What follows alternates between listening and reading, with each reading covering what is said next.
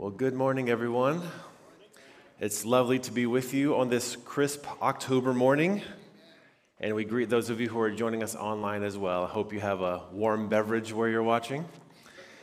It's delightful to be here. We are in week two of a series called Hero's Journey.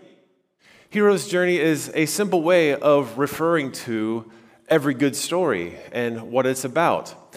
And the simple, the simplified structure of it is that there's a call, there is a challenge, and there is a completion. The completion being the victory, the, the transformation, the, the sharing of gifts.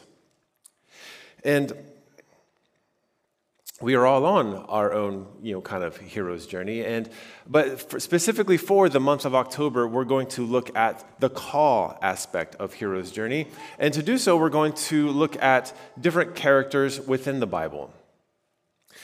But first, I want to um, have us consider three characters. One, uh, Bilbo Baggins, Katniss Everdeen, and Moses. They all have something in common. All something in common beyond simply being the protagonist of their respective sagas The Hobbit, The Hunger Games, and the Pentateuch. Each of them fit a specific archetype in literature. Each of them could be considered reluctant heroes. A reluctant hero is a hero who recognizes a need. They recognize that there's an injustice to fight, and a, a people to rescue, but they are hesitant to take up the mantle of the hero. They perhaps don't feel like they are the right ones for it. They don't feel equipped. Perhaps, you know, certainly there is somebody else.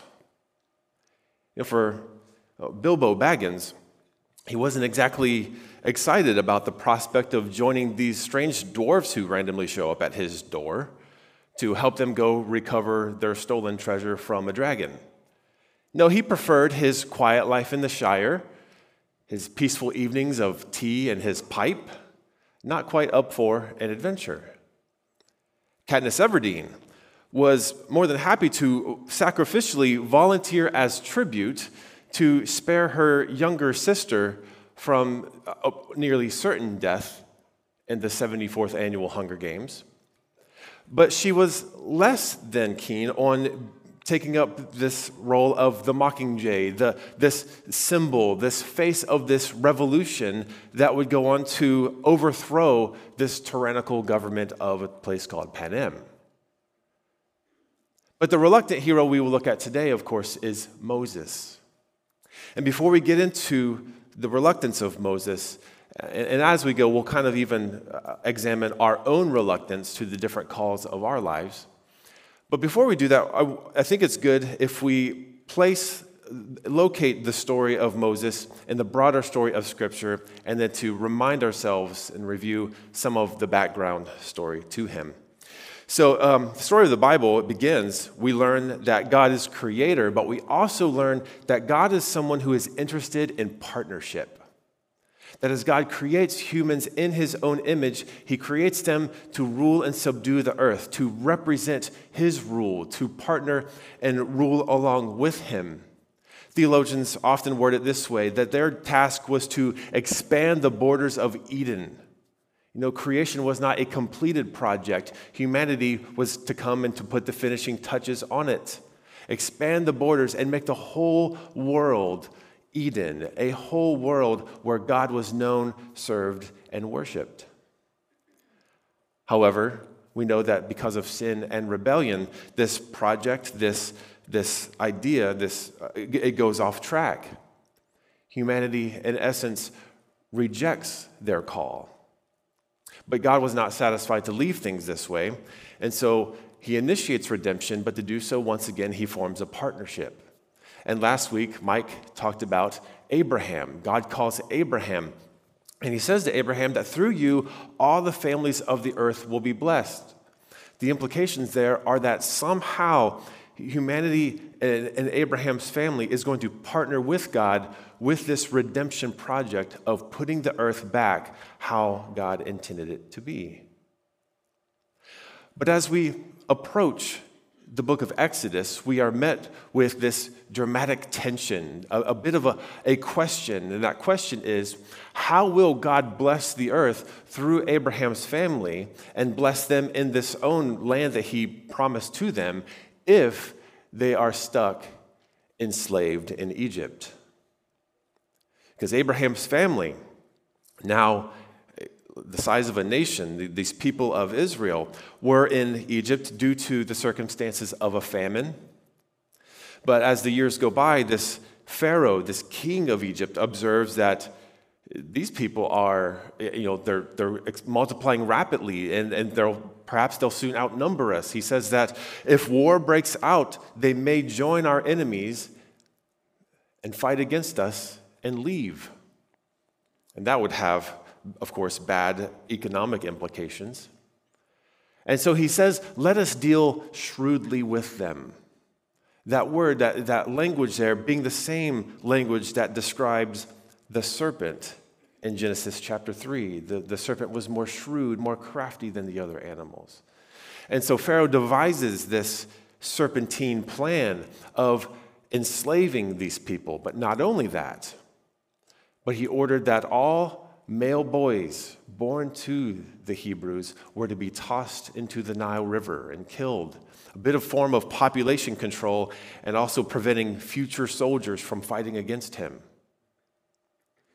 But one day, a woman from the tribe of Levi gives birth to a young boy, and she sees that he is a fine child, and she refuses to do this thing that Pharaoh orders them to do. And so she keeps this child hidden for a time, which as a parent of four kids, I think this is an, uh, an amazing task that she did. How do you keep an infant? Because let's face it, babies make noise. I have no idea how she kept him hidden. But as time passed, it was to where she could no longer keep him hidden. And so she had to make a choice. And so she put Moses in the Nile, but safely safely. She put him in this waterproof basket of reeds. This language that talking about this basket of reeds is the same word used for Noah and his ark. So just as Noah was spared from the water of judgments in the ark, Moses too was spared from the water of judgment through this tiny little ark. And so she places it in the river near the bank and floats it down among the reeds. And his older sister follows it from a distance. And where, of course, does this baby's vessel land? But near Pharaoh's own daughter. And when Pharaoh's daughter hears this baby crying, she sends her servants to go and retrieve. And she says, This is one of the Hebrew slaves, uh, uh the ch- children, uh, the, a baby of one of the Hebrews. And she had compassion on him. And the, uh, Moses' older sister comes and says, Would you like me to find a, a, a, Hebrew woman to nurse him for you? And she says, Yes, indeed, do that. And so Moses' sister goes and gets the child's mother, and Pharaoh's daughter actually pays her to nurse him. How about that? That works out kind of good, doesn't it? But after time, um, Pharaoh's daughter would take the child into her own house and raise him as her own son, and she named him Moses, saying, For I drew him out of the water. So Moses grows up as a prince of Egypt, getting an Egyptian education and growing up with the privileges of an Egyptian prince. Time goes by, Moses grows, and at the age of 40, he notices that there's um, an Egyptian slave master brutally beating one of the Hebrew slaves. And, and, it appears that Moses, though he is a prince of Egypt, still has some sort of affinity and identification with the Hebrews. And so he looks both ways. And he defends this Hebrew slave and ends up killing the Egyptian slave master. And so he hides the thing by burying the slave master in the sand. And later, when he is trying to break up a fight between two Hebrew slaves, the one who was in the wrong said, Who made you the judge over us? And what are you going to do? Are you going to kill us like you killed that slave master? And when Moses discovered that the thing was known, and that perhaps even Pharaoh knew, and that Pharaoh would try to kill him, Moses fled to the desert in Midian. And so Moses, his life is interesting. He, he lives to be, uh, I believe, 120 years old, but his life is evenly split into thirds, you know, 40 years each. For the first 40 years of his life, he was a prince of Egypt. But for the next 40 years, from ages 40 to 80, he would be this pariah, this outcast, acceptable neither to the Egyptians nor to the Hebrews, a, a, pariah, one who was in exile, one who fled to Midian. But here, as we read about the call of Moses, we would read about how he would spend the rest of his life from ages 80 to 120 as a prophet of God, one who would speak for God. So, Moses as prince, pariah, and prophet. The alliteration means that he lived an inspired life, indeed, right? That's how it works, right? So Moses is tending sheep on the far side of the desert, where he comes to Mount Horeb, where he notices something strange in the distance a bush that was burning. But it was burning for quite a while, and, every time he looked at it, over time, it was still burning. Usually things burn up after a while, and they just start to just smoke a little bit, but they don't keep blazing as, as fire. So he goes to see what's going on here. And this is where he first encounters God, where God says, Moses, Moses, take off your sandals, for you are standing on holy ground. And here in Exodus chapter 3, God explains to Moses that he has heard the cries of his people and that he is the God of Abraham, Isaac, and Jacob, and that the cries of his people have come up to him, and he has plans to liberate them. But he was going to do so through Moses. That Moses was to go before him and to speak to Pharaoh, to tell him, Let my people go, that they may go to the desert and serve me. Well, Moses has questions. And that brings us to our reading today, and that is Exodus chapter 4, and we'll be in verses 1 through 17. Moses answered, What if they do not believe me or listen to me, and they say, The Lord did not appear to you? The Lord said to him, What is that in your hand? A staff, he replied. The Lord said, Throw it on the ground. Moses threw it on the ground, and it became a snake, and he ran from it. Then the Lord said to him, Reach out your hand and take it by the tail. So Moses reached out and took it and, and took hold of the snake, and it turned back into a staff in his hand. This, said the Lord, is so that they might believe that the Lord, the God of their fathers, the God of Abraham, the God of Isaac, and the God of Jacob, has appeared to you. Then the Lord said, Put your hand inside your cloak. So Moses put his hand into his cloak, and when he took it out, it was leprous like snow. Now put it back into your cloak, he said. And so Moses put his hand back into his cloak, and when he took it out, it was restored like the rest of his flesh. Then the Lord said, If they do not believe you or pay attention to the first miraculous sign, they may believe the second. And if they do not believe these two signs or listen to you, take some water from the Nile and pour it on the dry ground. The water you take from the river will become like blood on the ground.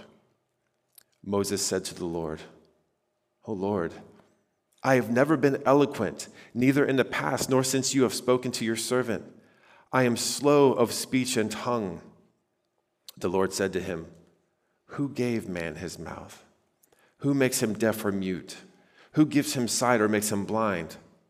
Is it not I, the Lord?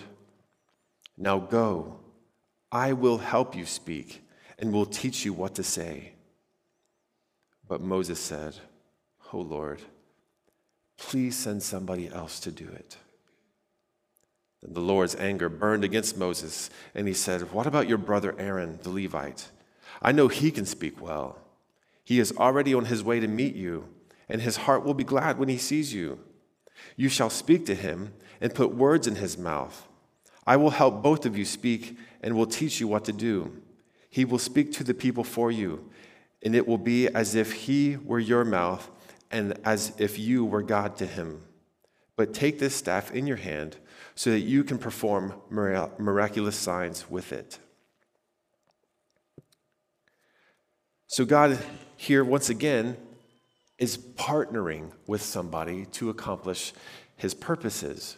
His purposes of not only leading Israel out of slavery, but leading them to the land that he had promised to them. But here, Moses has questions, and they're, they're legitimate questions. Moses says, You know, what if they don't believe me? What if they say God did not appear to you? And it's a fair question because, after all, if, if Moses shows up after 40 years and says, Hi, it's me, Moses. I don't know if you remember me, but I've been in the desert for 40 years, and I heard from the God of your fathers. He spoke to me through a burning bush. If you're enslaved in an Egypt and you hear that, are you immediately like, Really? We, we shouldn't believe everyone who says that they've heard from God or that God spoke to them. That's how cults get started. But in today we have God's word, and we can, whenever we hear from somebody that God has spoken to me, we can, we can test it, right? We have the Spirit, and we can use discernment. But we shouldn't simply, at first, without question, simply believe everyone who says, God told me. But God gave signs to Moses to demonstrate before, the, for them so that they would know that his, that his message is authenticated. So he says, What's in your hand? His staff. He throws the, staff down and it becomes a serpent. Now it's interesting, this. I mean, it could have been any animal. Why a serpent? Uh, uh, in the Hebrew, nahash. The same word used in Genesis 3 for the serpent in the garden, nahash. I wonder if God's communicating something. People who read, um, you know, you know, Egyptologists are aware of this kind of spell that people could do in Egypt where they could kind of hypnotize a snake to the point that it would become so stiff that it would become like a staff. I wonder if God here is responding to that and kind of one upping it a bit because it's one form of power to form, you know, to take life to, to make it seem lifeless. It's another thing to take something lifeless and to give it life. But I also wonder if the message here is similar to perhaps a message that could be given from Genesis 3, where God could say, You need to trust what I say. You don't need to fear the serpent. You need to trust what I say. And don't let the serpent rule over your life. Because Moses here ran from the serpent. He was afraid of it. God told him to take hold of it and to rule over it. So God gives him the sign of the staff. He gives him the whole, you know, hand leprous, hand not leprous. And he says, if they don't like these, pour some water of the Nile and it will turn into blood onto ground. So God answers that. Here, Moses has this question that deals with the external. Moses' question is, uh, is about other people and what they might think. But then later on, Moses makes another point, but it's less about the external, but more about the internal. It's about something within himself where he says, Look, I'm not eloquent. I'm not eloquent. And, and he recognizes that, look, if I'm going to go to the halls, the, the courts of Pharaoh, right? If I'm here on this kind of diplomatic mission, this kind of politically diplomatic mission, I got to get this right. And after all, if you have somebody representing your nation, you don't want them stumbling over their words. And so Moses points out, I'm not eloquent. I don't think you want to send me. I'm the kind of guy who stumbles over his words. But the Lord responds, Who made man's mouth? Who made man's mouth? I will be with you. I will help you with it. I will teach you what to say. And in both instances, with the sign and with this, the way that the Lord responded to Moses here, it's as if God is telling Moses, Look, I'm the one doing the heavy lifting here. You just have to go and be faithful. It's not about your ability, it's about your availability. I will equip you, and I will be with you. But in spite of God answering Moses' external question as well as his internal question, Moses still responds, Please, Lord, send someone else. He's out of excuses. You know, what is this? What is, what is behind this reluctance? Well, we're not told specifically. The Bible does not let us into Moses' inner monologue or the motivations of his heart. But I do think, as fellow human beings, recognizing our own tendencies, we could probably make an educated guess. You know, what are the things that make us reluctant? Um, and if we could pull up the iPad here, me make a proposal. I wonder if our reluctance is based on a number of fears that we have. And these fears are connected to some very basic things about our existence. And we've spoken about these things in the past. And what I want to talk about now are the basic things of life of approval,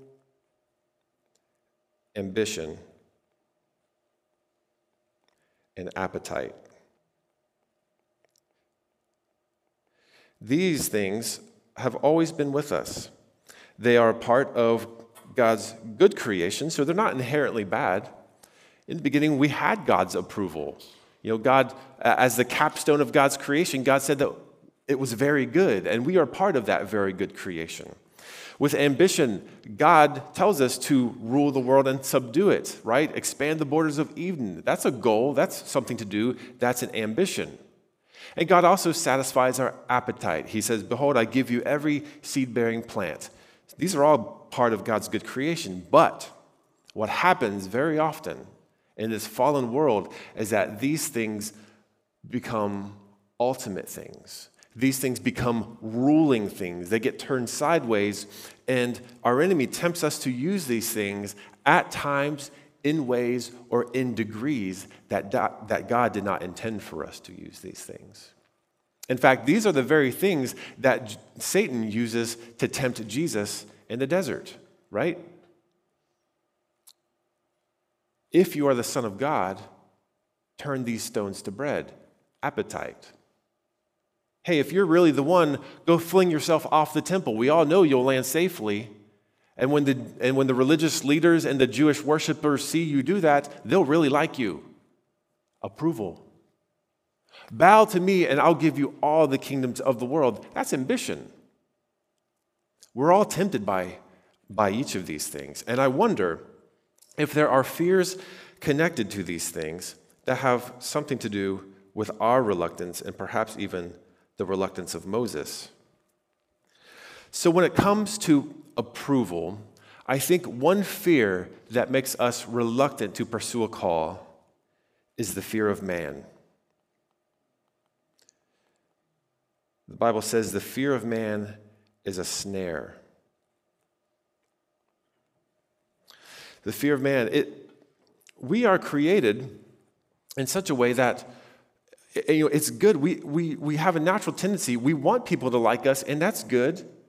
We want to have good relationships where we get along and people like us, people love us. We want favor from the people who are in authority over us.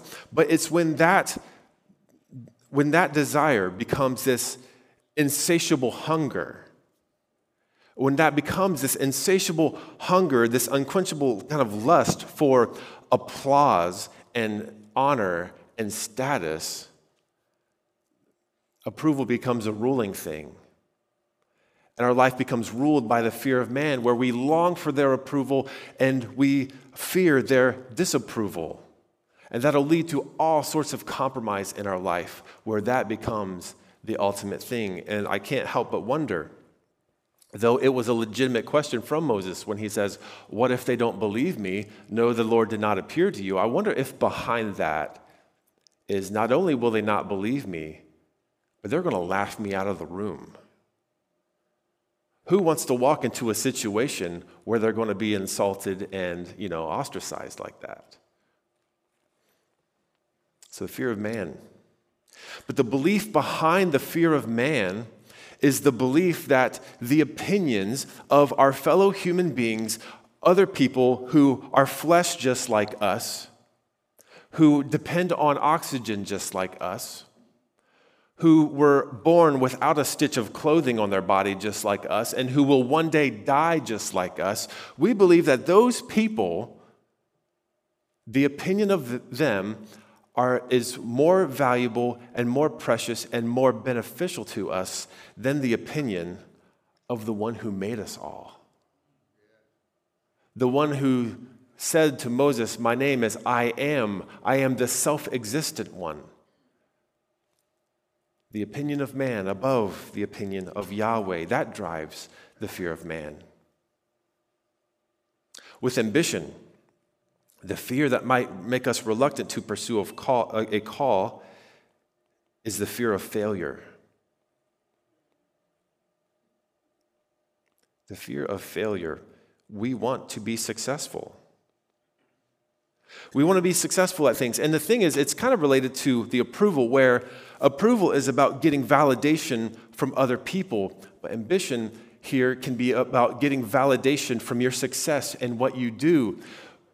But what, does, what happens when you fail? If, if your success validates you, then that means your failure invalidates you. If I fail, it'll invalidate me, it'll prove that I'm a zero, it'll prove that I am weak. It'll prove that I'm not capable of anything. I don't want to put myself in positions where I fail. I want my work and, and all that I do to mean something. But if I fail, then what will I mean? What will my life mean? And I wonder if this perhaps is what is behind Moses saying to God, Look, I'm not eloquent.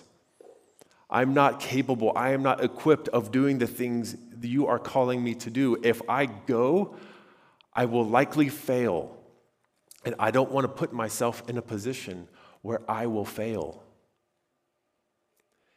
And so, what we believe when we believe that we will fail when God calls us, we believe not only that we will fail, but perhaps we also believe that God has failed. In other words, you've made a mistake.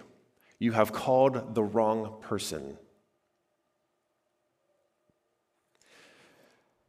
The thing we should recognize, though, is that if God does call us to something, and even if it appears that we have failed, it may be that there is something for you to learn and to grow from that apparent failure for the next calling.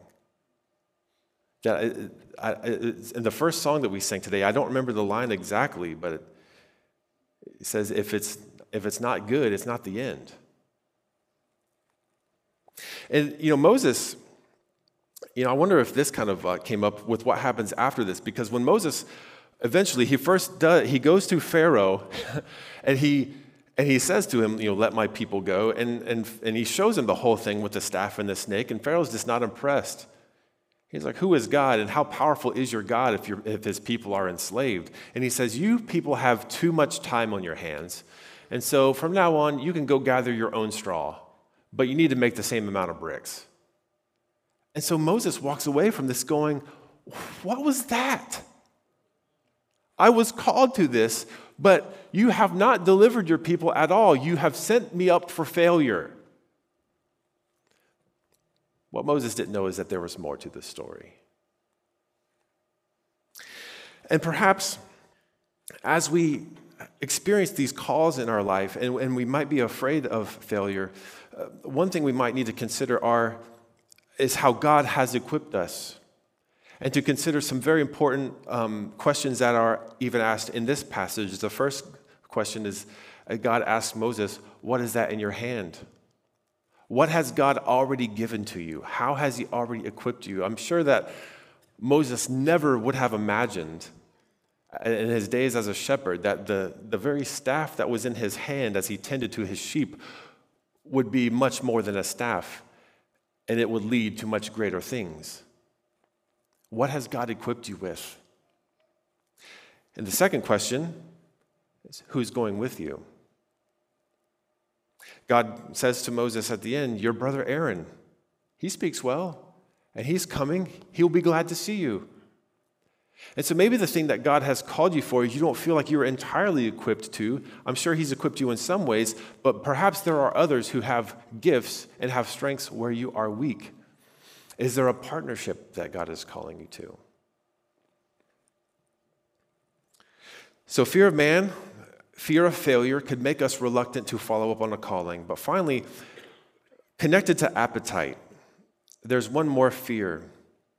I think so often the things that we desire in terms of appetite, the, the things that we have appetites for, we, we like them because they comfort us. They bring comfort to our lives. But the opposite of that, though, is I think we might have reluctance because of a fear of discomfort. We have a fear of the loss of comfort,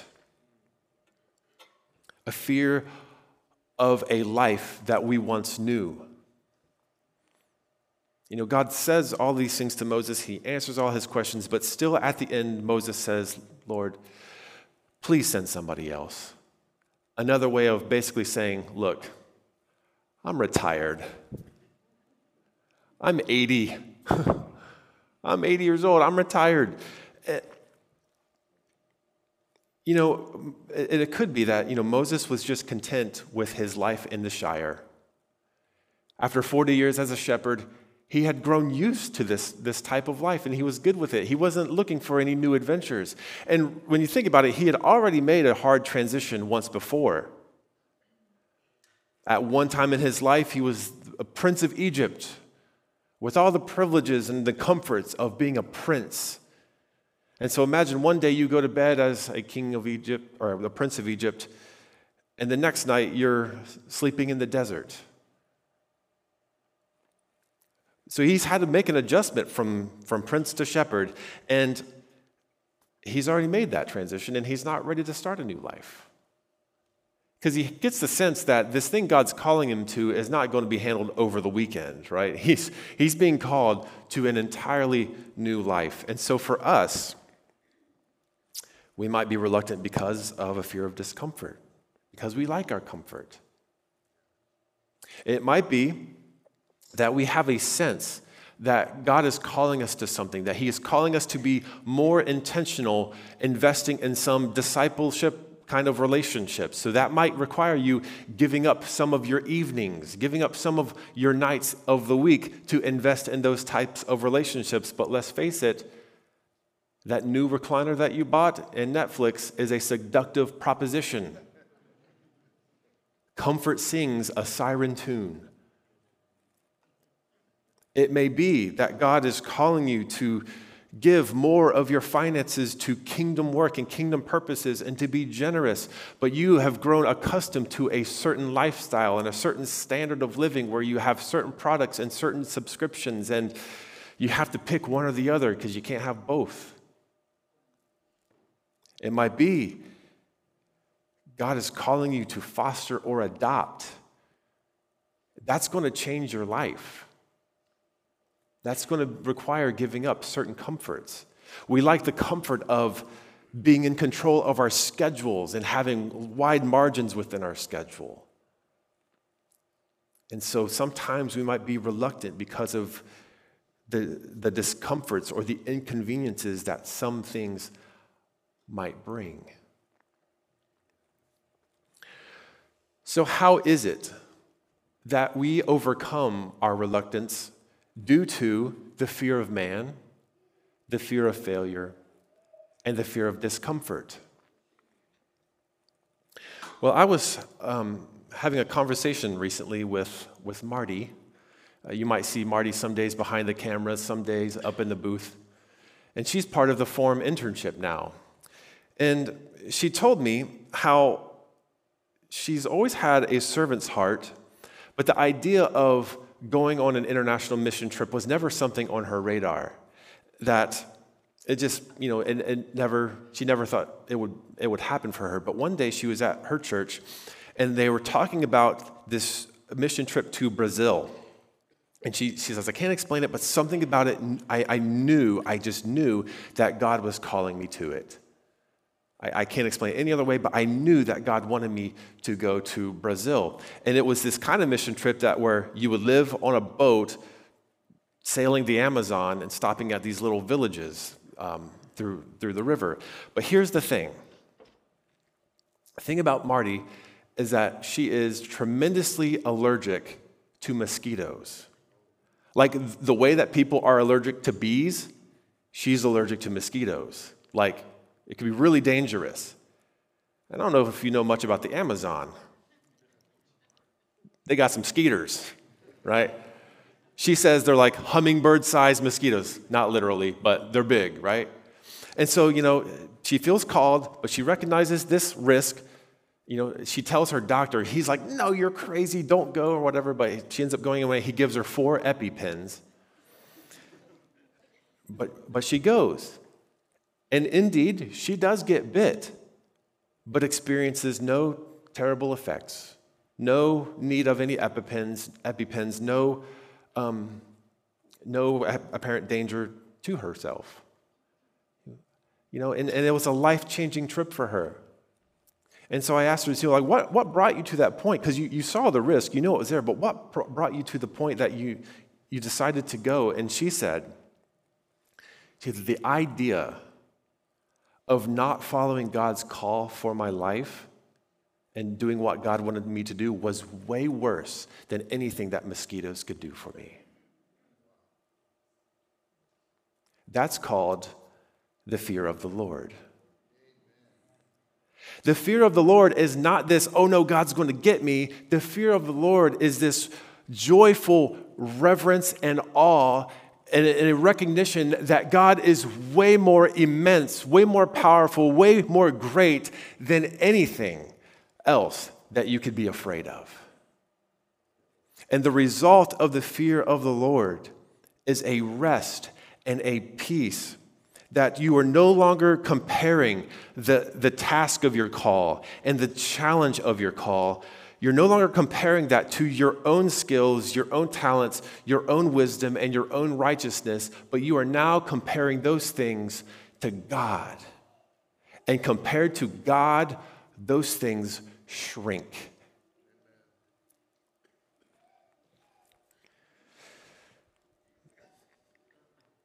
So, the fear of the Lord can help us to overcome our reluctance to follow up with this call. And, and, along with the fear of the Lord, we also recognize a number of things, and that is the presence of the Lord. In Exodus 3, God says to Moses, I will be with you. We also recognize the power of the Lord.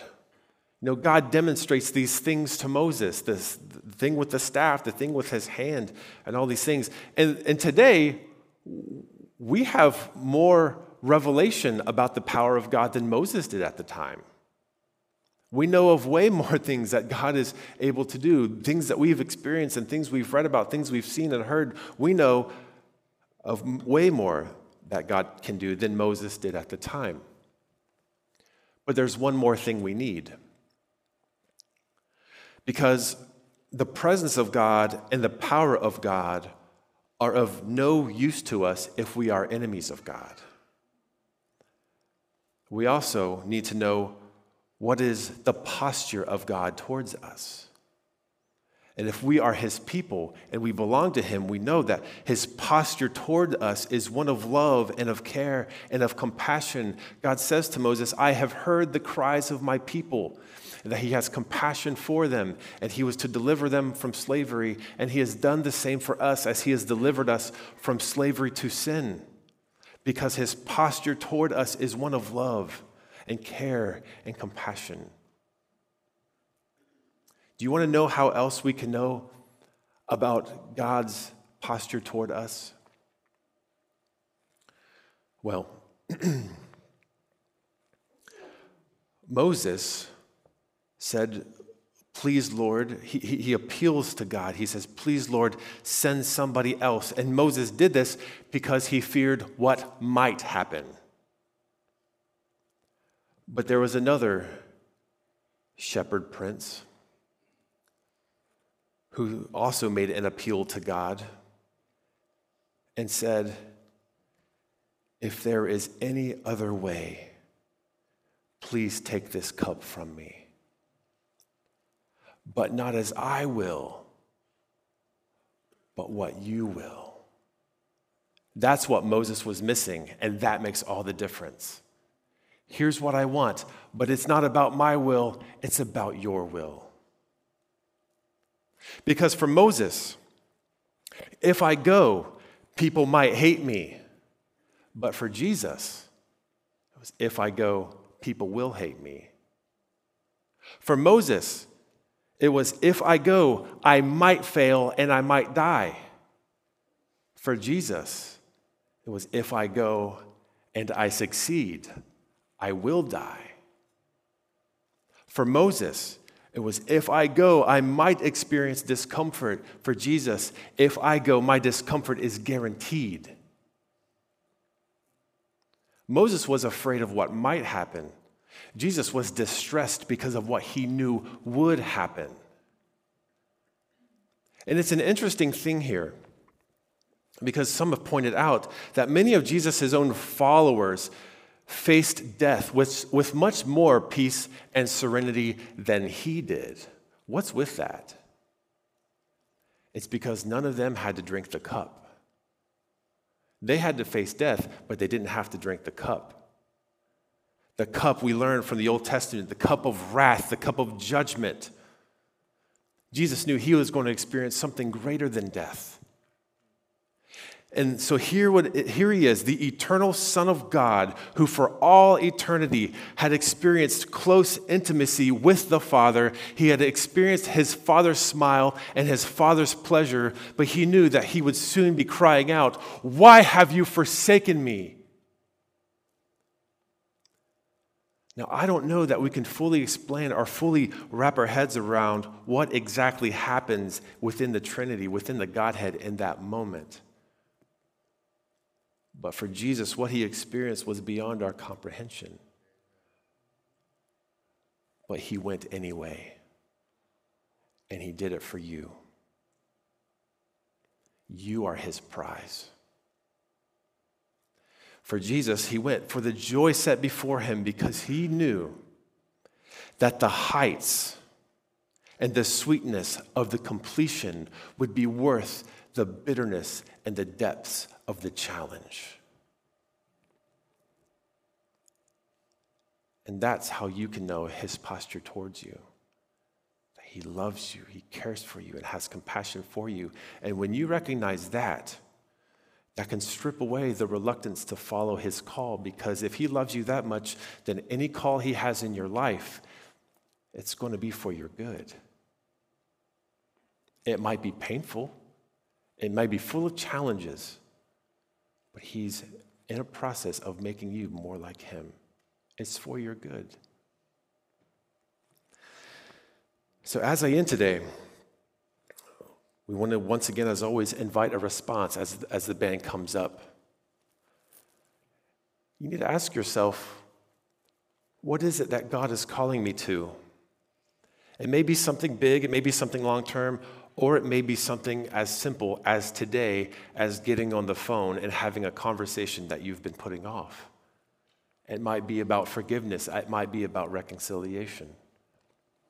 What is God calling you to today? And what is making you reluctant.